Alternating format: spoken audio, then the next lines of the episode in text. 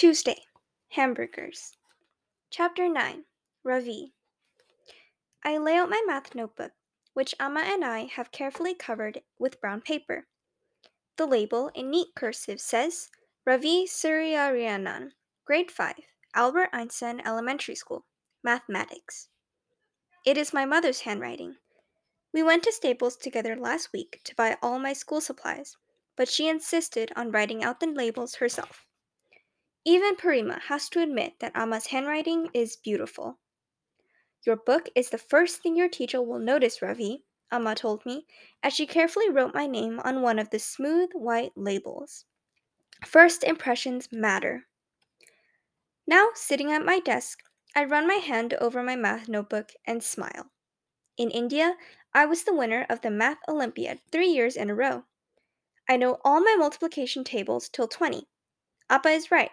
There's nothing wrong with showing off a little. I am sure that after this morning, Mrs. Beam will realize what kind of student I really am, and this silly business about Miss Frost and special help will be over. I placed my new pencil box next to the notebook. Amma made sure that every item on the school supplies list was bought three mechanical pencils, two erasers, a 6 inch ruler, two highlighters, four ruled notebooks, and a pack of 3M post its. I keep looking over at Mrs. Beam, but I don't think that she has noticed yet how well prepared I am. She's busy writing on the whiteboard. In India, we only had blackboards. I loved the soft scraping noise the chalk made and the smell of the dusty erasers. The desk in front of me is empty. I wonder if Dylan Samreen will be a- absent today. But at the last minute, he comes rushing into class and takes his seat. I'm glad my new friend is going to be here to witness what's about to happen. I'm sure he will be impressed. Let's do a quick review, Mrs. Beam announces. Easy peasy. I think when I see the math problems Mrs. Beam has written on the board. Is this what fifth graders in America are doing? I was expecting something much harder, like maybe order of operations, or something to do with decimals and fractions. The big guy who sits behind me is groaning and moaning. I turn around to see what's wrong with him and notice his name card for the first time Joe Sylvester. As I'm reading his name, Joe Sylvester suddenly looks up. I smile, but he doesn't smile back.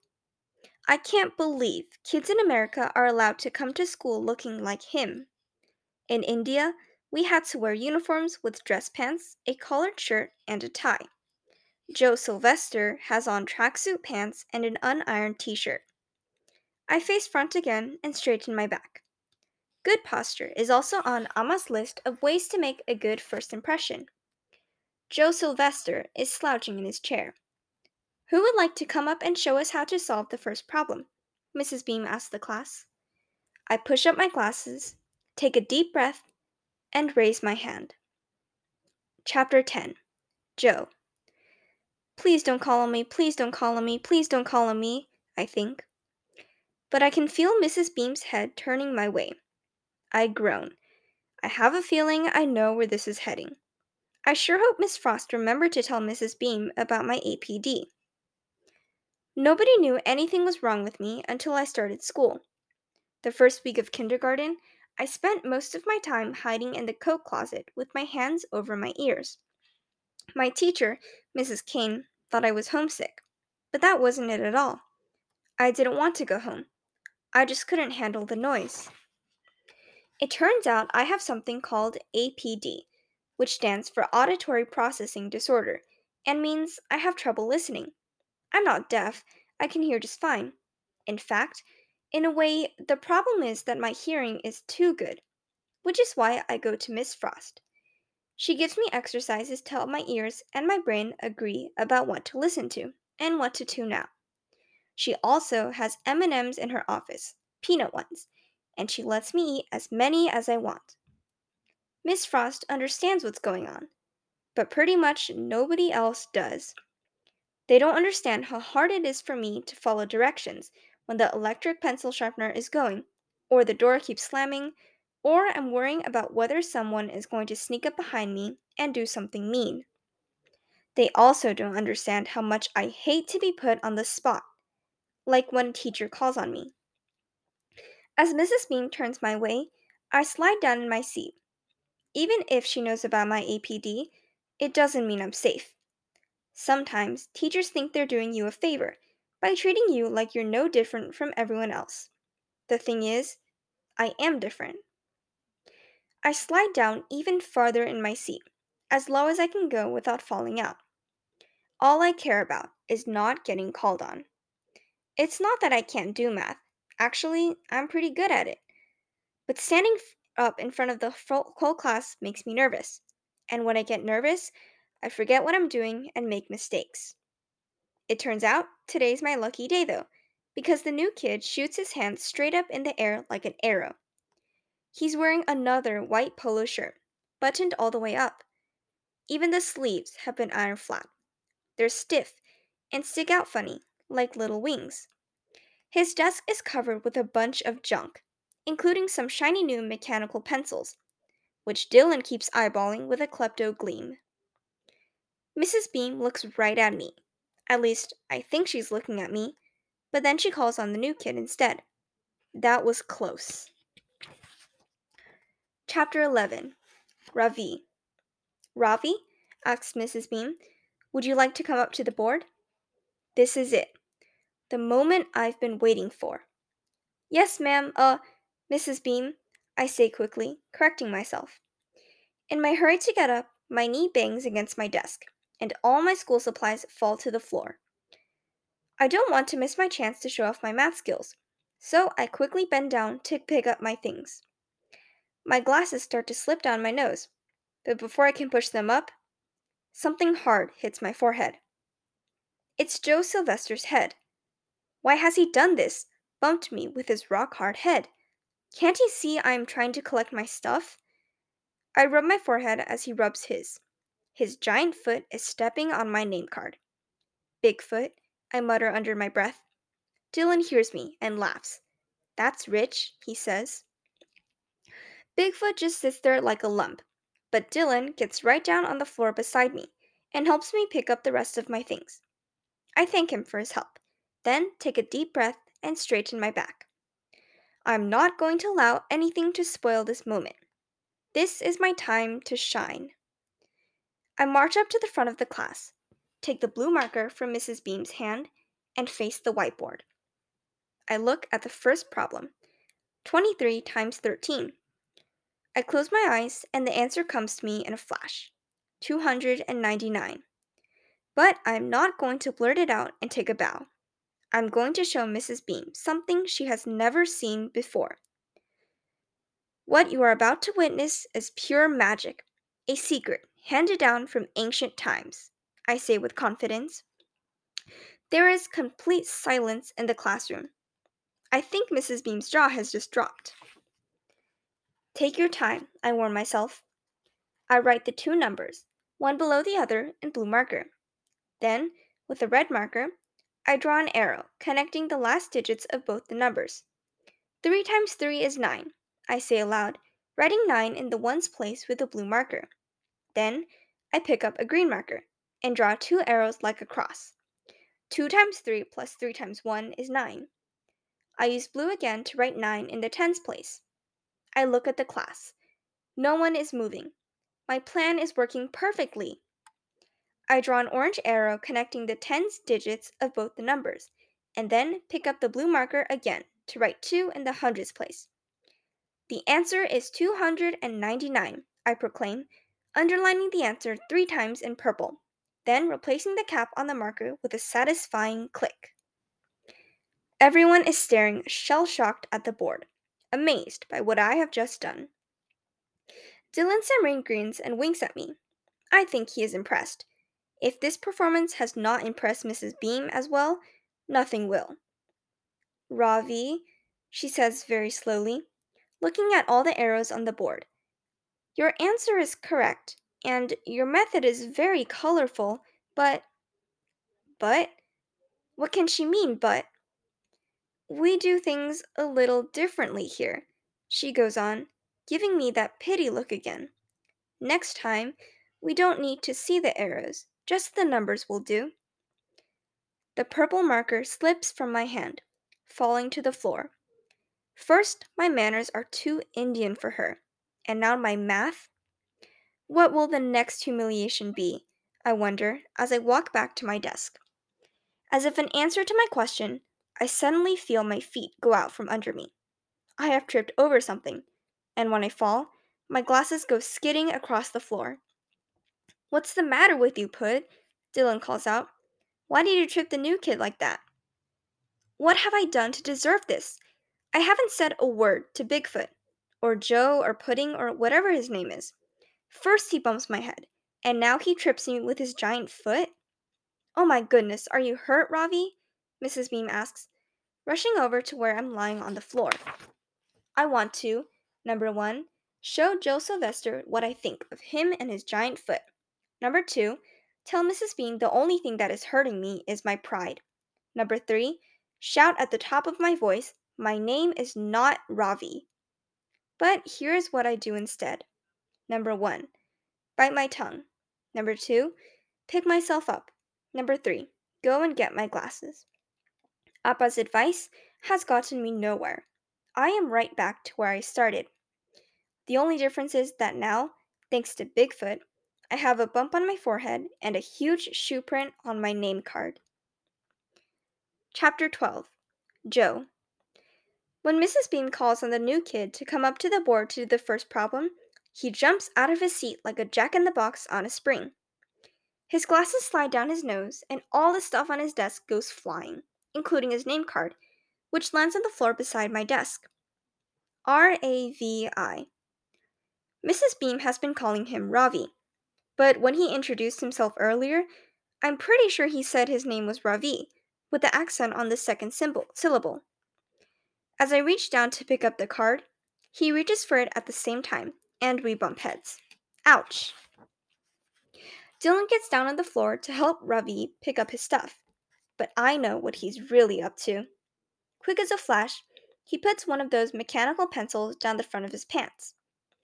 When Ravi finally makes it to the front of the class to solve the problem, he draws a bunch of crazy looking arrows on the board, each in a different color.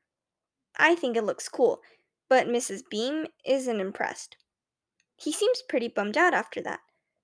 I don't see what the difference is, as long as he gets the right answer. Then, as if things weren't bad enough, Dylan sticks his foot out and trips him. That's a Dylan Samreen specialty kicking a person when they're already down. He tries to pin it on me, but anyone with half a brain would see through that. How could I trip him from 10 feet away? My legs are long, but they're not that long. While Ravi goes to get his glasses and Mrs. Beam tries to decide whether she needs to call the school nurse, Dylan reaches back and swipes another one of Ravi's mechanical pencils. I feel bad for Ravi. I could definitely give him some pointers, like, for instance, not to leave his stuff lying around, and to watch out for the winking. Dylan always winks when he's up to no good. Maybe at lunch, Ravi and I will sit at the same table again. I wouldn't mind. His clothes are flat, and his lunchbox is weird. But other than that, he seems okay. Chapter 13 Ravi After my failure to impress Mrs. Beam with my Vedic math and then the tripping episode, I can hardly wait for the morning to be over. At lunch, I will sit with Dylan Samreen and the other boys and come up with a plan for how to put Bigfoot in his place. One time at Vidya Mandir, a boy named Hassan stole a pair of leather batting gloves from my sports bag. My friends and I caught up with him after school and pushed him into a corner until he cried like a baby and gave back the gloves. Please take out your social studies textbooks and open them to page 10. Mrs. Beam tells us. Who would like to read the first paragraph to the class? Dylan starts waving his hand in the air, but Mrs. Beam chooses a boy called Keith Campbell instead. Most Native Americans were forced to leave New Jersey during the 1700s, Keith reads. Descendants of New Jersey Native American people hid, or. He stops before the next word. The word is assimilated, says Mrs. Beam. Class, please repeat after me. We all say it together. Assimilated. Can anyone tell me what that word means? Mrs. Beam asks. Mine is the only hand that goes up. Yes, Ravi? said Mrs. Beam. I start to stand up, but catch myself in time. I have been awarded another chance to impress Mrs. Beam, and I am not going to give her any reason to find fault with me. Assimilate, to consume and incorporate nutrients into the body after digestion, I say confidently. Mrs. Beam smiles, but she has that pity look again. I'm sorry, Ravi, she says. I'm afraid I couldn't understand you. Because of your accent, you're going to need to speak more slowly in class if you want to be understood. My face burns. Is there nothing I can do right? But I refuse to give up. I swallow my pride and try again. Assimilate, I, slay, I say, slowly swirling my tongue around the words to make them sound more American. To consume and incorporate nutrients into the body after digestion. Thank you, Ravi, Mrs. Beam says, but the pity look is still there. In this context, however, the word assimilate means to try to fit in. Don't feel bad. It was a very good guess. A guess? Is that what she thinks? My answer was correct. I am 100% certain of that. I have a photographic memory. I can still see the definition from my fourth grade science notebook clearly in my mind. Mrs. Beam asks Keith Campbell to continue with his reading. Descendants of New Jersey Native American people hid or assimilated into white society. Very good, Keith, Mrs. Beam says when he has finished reading. Then she looks around the room. Who would like to read the next paragraph? How about you, Joe? Bigfoot practically falls out of his chair. No way, he blurts. Excuse me? says Mrs. Beam. Her eyebrows are twitching like electrified caterpillars. Mrs. Arun would never have allowed a student to speak to her that way. I wonder what Bigfoot's punishment will be. But just then, the door opens, and a woman with white hair like a mop sticks her head inside. I'm here for Joe, she says. I'll keep him for the rest of the afternoon, if that's all right. That will be fine, says Mrs. Beam. Oh, and did you get my note about our new student? I think he could use a little help. Could this mop top be Miss Frost? I wonder. I did get your message. If you want, I can take him right now, says Mop Top. The two of us can get acquainted, and if it seems like a formal assessment is in order, we can deal with the paperwork later. What is she talking about? Ravi, says Mrs. Beam. Go with Miss Frost and Joe, please. I look up at the clock. 11:25. What about lunch? I ask. You can eat with Joe and me, says Miss Frost. Do you buy school lunch or bring it from home? From home, I say softly. I don't want to eat my lunch in the resource room with Mop Top and Bigfoot. I want to go to the lunchroom with my friend. Ravi, says Mrs. Beam, Miss Frost is here to help you. Please take your things and go with her. Hurry up now. I want to. Number one, tell her I don't need help. Number two, show her that she is the one who doesn't know the meaning of assimilation. Number three, insult her hairy caterpillar eyebrows. But here's what I do instead. Number one, sigh loudly. Number two, put my things in my backpack. Number three, go and get my tiffin box. Chapter 14 Joe. Talk about perfect timing. I could kiss Miss Frost. Well, not really, but I am happy to see her. I'll keep Joe for the rest of the day, she says. Fine by me. Mrs. Beam asks Mrs. Frost to bring Ravi along too. He seems kind of mad about it. I was mad too when I first started going to see Miss Frost. I didn't like the way kids looked at me when she came to get me out of class. Now I'm used to it. I like Miss Frost, and I like being in the resource room, partly because it's quiet in there, and partly because of the M&Ms. Peanut M&Ms come in red, green, yellow, brown, orange, and blue, and they all taste exactly the same. I walk down the hall next to Miss Frost. Ravi walks a few feet behind us and doesn't say a word. Here we are, Ravi, says Miss Frost. When we get to her room, Miss Frost's voice sounds like a cartoon bird, chirpy and high.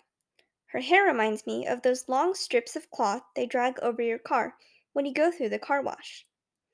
She holds the door open for us, but Ravi just stands there. Is something wrong, Ravi? Miss Frost asks.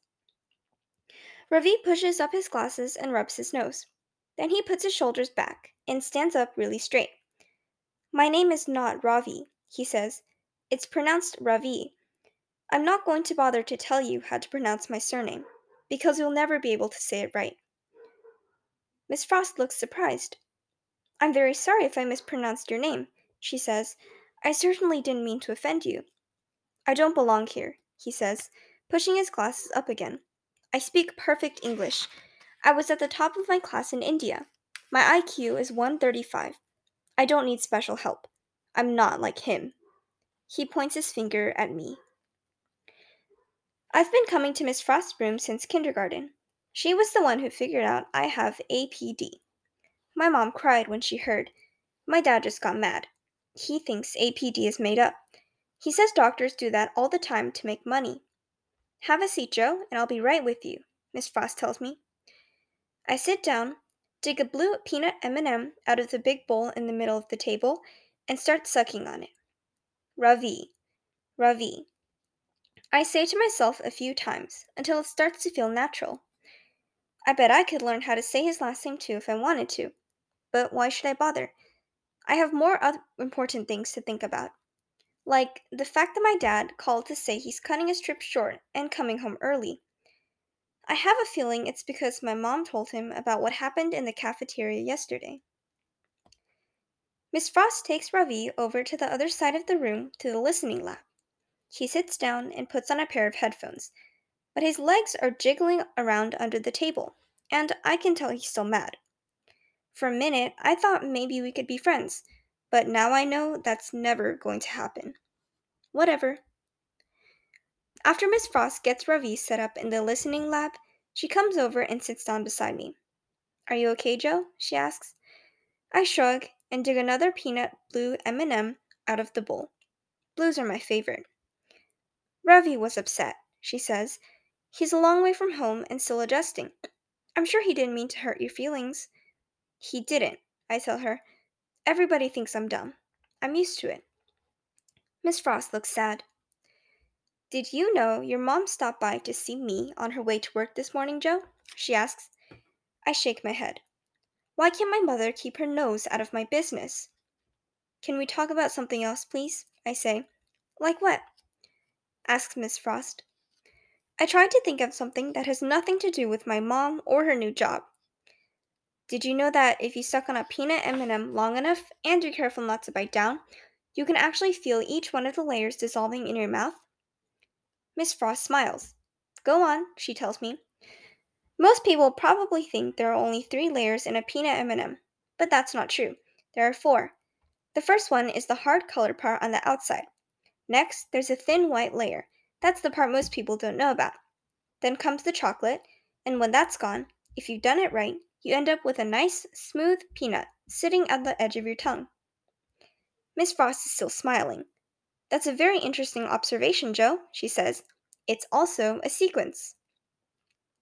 Sequences are something Miss Frost and I have worked on a lot together.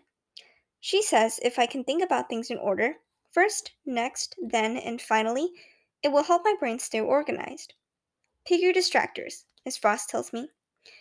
I get up and go over to a shelf filled with things like kitchen timers, wind up toys, and music boxes. I choose an old Mickey Mouse alarm clock and a battery operated snow globe with a Santa Claus wearing a Hawaiian shirt inside. As I carry them back to the table, I catch a whiff of something spicy. It must be Ravi's lunch. Ready? Miss Frost asks me. The alarm clock is ticking loudly. I set the snow globe on the table beside it and turn it on. A blizzard of glittering white snowflakes swirls around the plastic Santa Claus.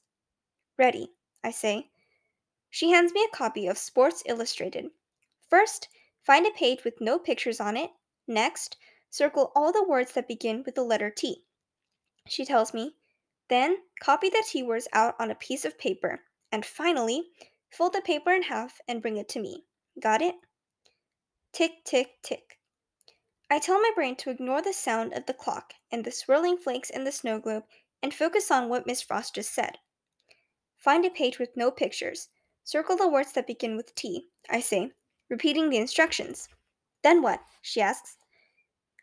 The Santa in the snow globe is holding a sign that says, Hollywood, here I come. That gets me thinking about even Evan and Ethan. I wonder how they're doing in California. That gets me thinking about the part in Bud, Not Buddy, where Bud tries to sneak onto a train with his best friend Bugs, until he ends up getting left behind with some girl named Deza, who wants to kiss him. I don't know what I'd do if some girl tried to kiss me. Probably bite her. Then what? Miss Frost asks. Crud. I totally lost my train of thought. I hate when that happens. Um, focus, Joe, Miss Frost tells me. Tick, tick, tick. I close my eyes and try hard to remember the rest of the instructions she gave me a minute ago. Copy all the T words out and write them on a piece of paper, fold it in half, and give it to you. Way to go, Joe, Miss Frost says, putting her hand up to give me a high five. Miss Frost doesn't know that high fives are corny. I look over at Ravi to see if he's watching, but luckily he's busy looking at a dictionary. He asks again if he can go back to class, and this time Miss Frost goes over to talk to him.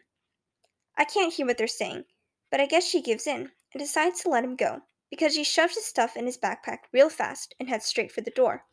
Fine by me. Miss Frost offers Ravi an M&M from the candy bowl, and even though there are plenty of other colors, wouldn't you know it, he reaches in and takes a blue one. What really ticks me off is that it's a double, two M&Ms stuck together. Those are rare. He doesn't say goodbye. He doesn't eat the M&M either, just puts it in his pocket and heads for the door. Something's different about him. He's not mad anymore. He seems more sad. Not that I care how he feels. I'm glad he's leaving. Joe, says Miss Frost, I'll be back in a minute. Then we can get lunch. As soon as she's gone, I put down my pencil and dump the whole bowl of M&Ms out on the table. I go through them one by one looking for doubles, but there aren't any more. Doubles are rare, especially blue ones. I'm kicking myself. How could I have missed that? Chapter 15 Ravi the eyes are windows to the world, Amma always says. When I was little, she would look into my eyes and tell me they were bright and sparkling, like my mind. That was before Mr. Batra discovered that I could hardly see. In kindergarten, I had a serious copying problem. I could never copy anything correctly from the board. While reading a book, I had to stick my face so close to the page that my teacher, Miss Venkat, suspected that I had some serious reading issues. When she called my mother in to tell her to get me assessed, Amma had cried. She couldn't stand that they were questioning my intelligence. It was Mr. Batra who figured out that my problem was with my eyesight. Now I wear glasses. The power of my lens is 13, and I can see the world clearly. Miss Frost gives me a book called Fun with Phonics and tells me to read along with the recording of the first story. There is a picture of letters dressed up in funny clothes on the cover. This is ridiculous. Does she think I'm a baby? I pretend to be listening to the story, but instead I turn down the volume and shift my headphones away from my ears so that I can hear what Miss Frost and Bigfoot are saying. He is talking to her about candy.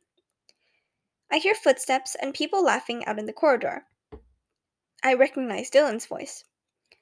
Last one in line gets a wedgie, he shouts. Why must I be stuck in here listening to baby stories when I could be racing off to eat lunch with my new friend, Dylan Samreen? I pull off my headphones and stand up. I've listened to the story, ma'am. Please, can I go now? I ask, but Miss Frost tells me to sit down and eat my lunch. Will I be trapped here forever, like Bud Caldwell was trapped in the shed with the angry bees? I open my tiffin box and slowly unfold my napkin. How sad Amma would be if she could see me now. No wonder Bigfoot made such a fuss when Mrs. Beam called on him earlier to read aloud. He probably doesn't know how to read a word. I notice the fat red book sitting on a shelf nearby and realize what I must do. I finished my vegetable biryani in a few quick bites. Miss Frost is still busy with Bigfoot, so she doesn't notice me get up and pull the heavy dictionary down from the shelf. I lay it on the table Open it up to the section marked A, then run my finger down the page. Askew, Assess? Yes, there it is. Assimilate. I narrow my eyes and slowly read out the words to take in, digest, incorporate. Ha!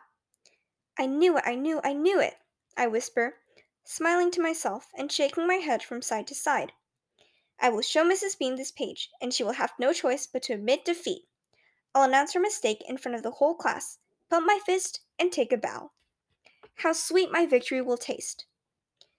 In the meantime, I eavesdrop and find that Bigfoot is talking on and on about candy.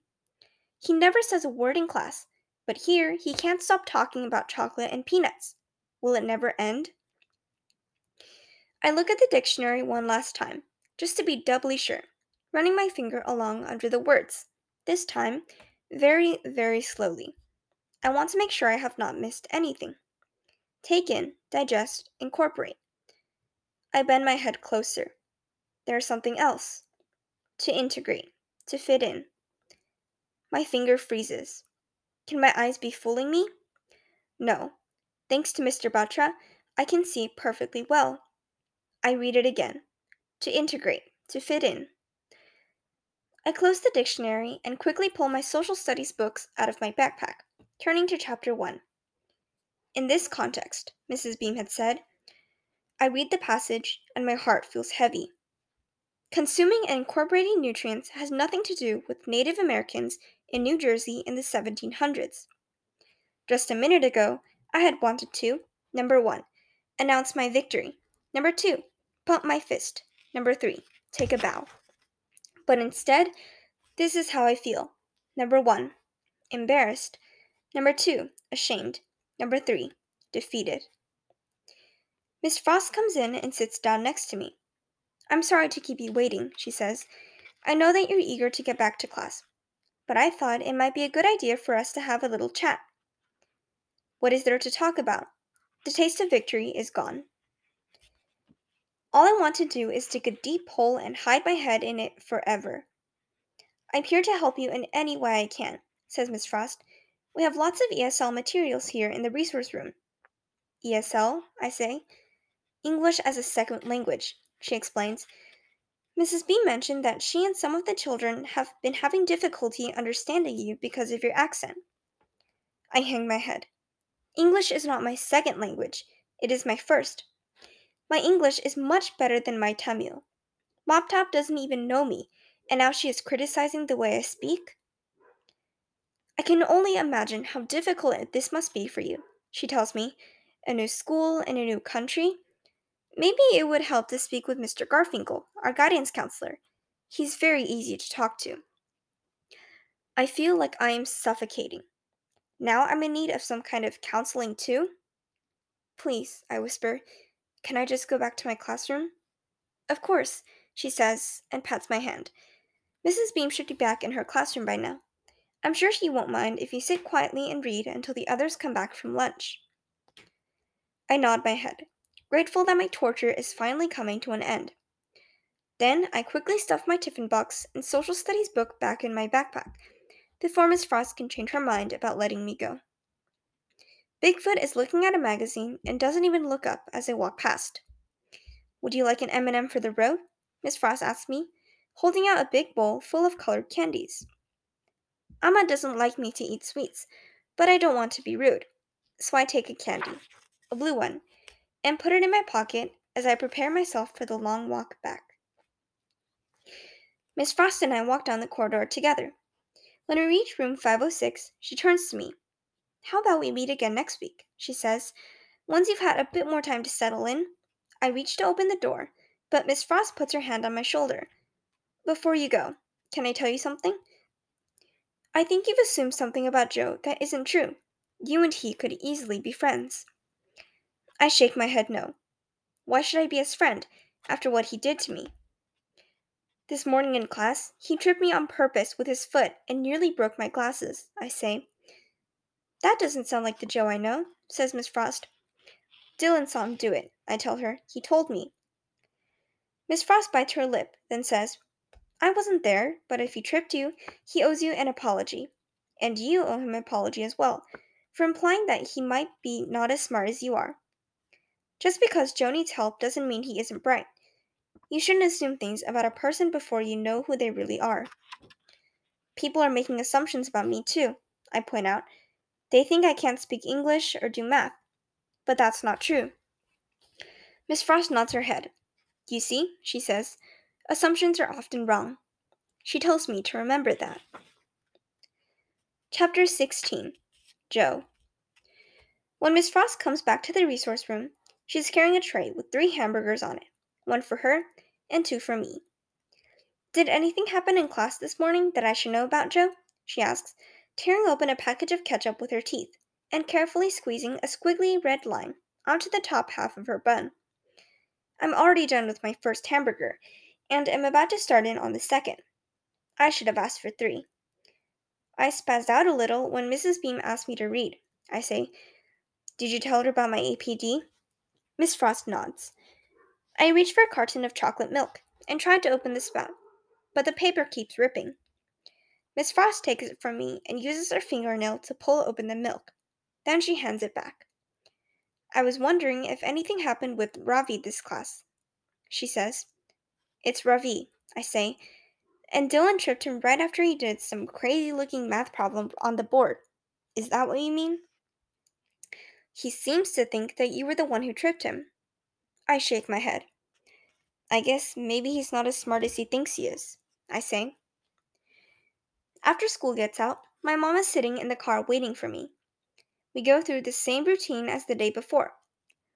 She tries to convince me to let her give me a ride home, and I tell her I'd rather walk. I walk to school in the morning too. I don't get mad that often, but when I do, I always stay mad for a while. I have a couple of bucks in my pocket, so I stop at the mini mart on the corner to buy a snack. I had been planning to get a bagel and cream cheese, but instead, I decide to buy a king-size bag of peanut M&Ms. Ever since I saw Ravi take that double blue one out of the bowl, it's been bugging me that I didn't find it first. I pay for the M&Ms and rip open the pack. Out of 22, there are 5 blues, but no doubles. I eat them slowly, sucking off the layers, trying to make them last the whole way home. When I finally walk in the door, Mimi comes running. She rolls over on her back, and I give her a good belly scratch.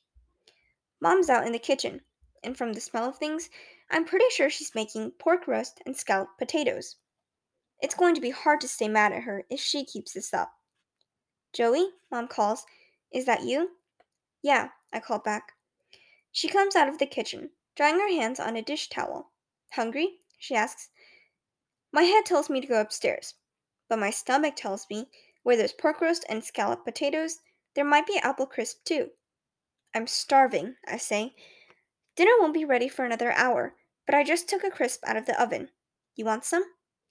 Boy, do I. But between last night with the meatloaf and now this, I don't want her to think I'm a pushover.